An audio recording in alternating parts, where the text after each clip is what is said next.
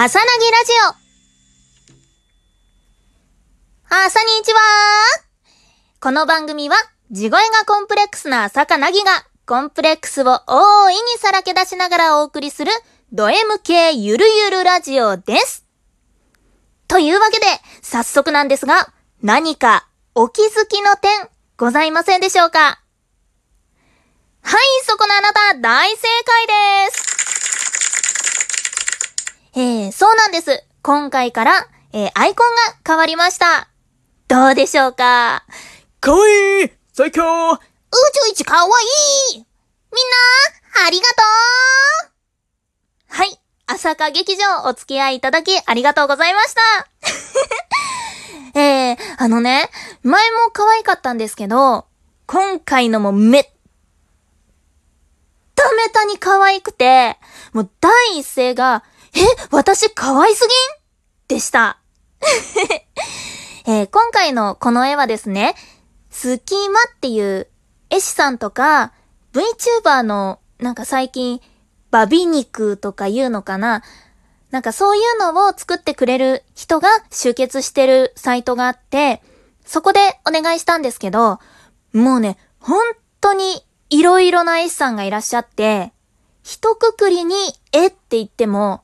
色の塗り方とか、クール系が上手な方、可愛い系が上手な方がいらっしゃったり、あとはね、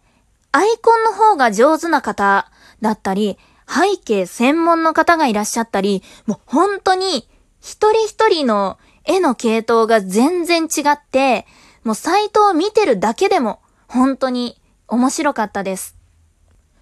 でね、楽しかったんですけど、今回はね、その中から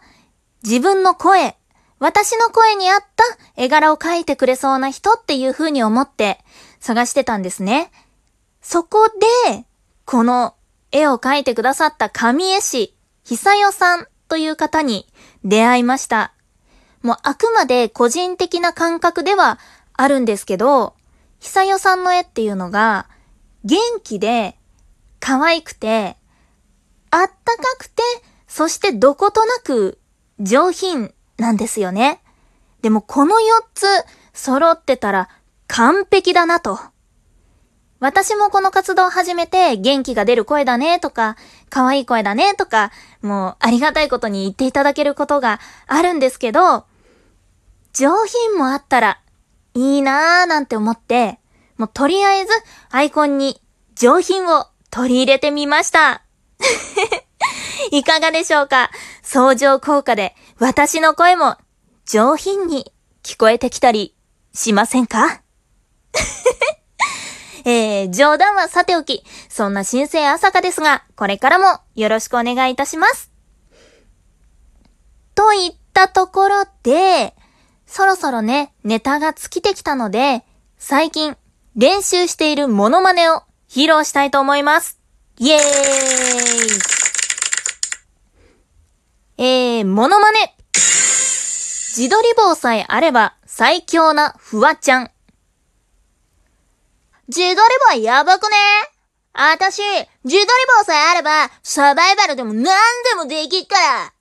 この世のすべてのことは自撮り棒で大概なんとかなるからマジで自撮り棒しか勝たんやべマジうん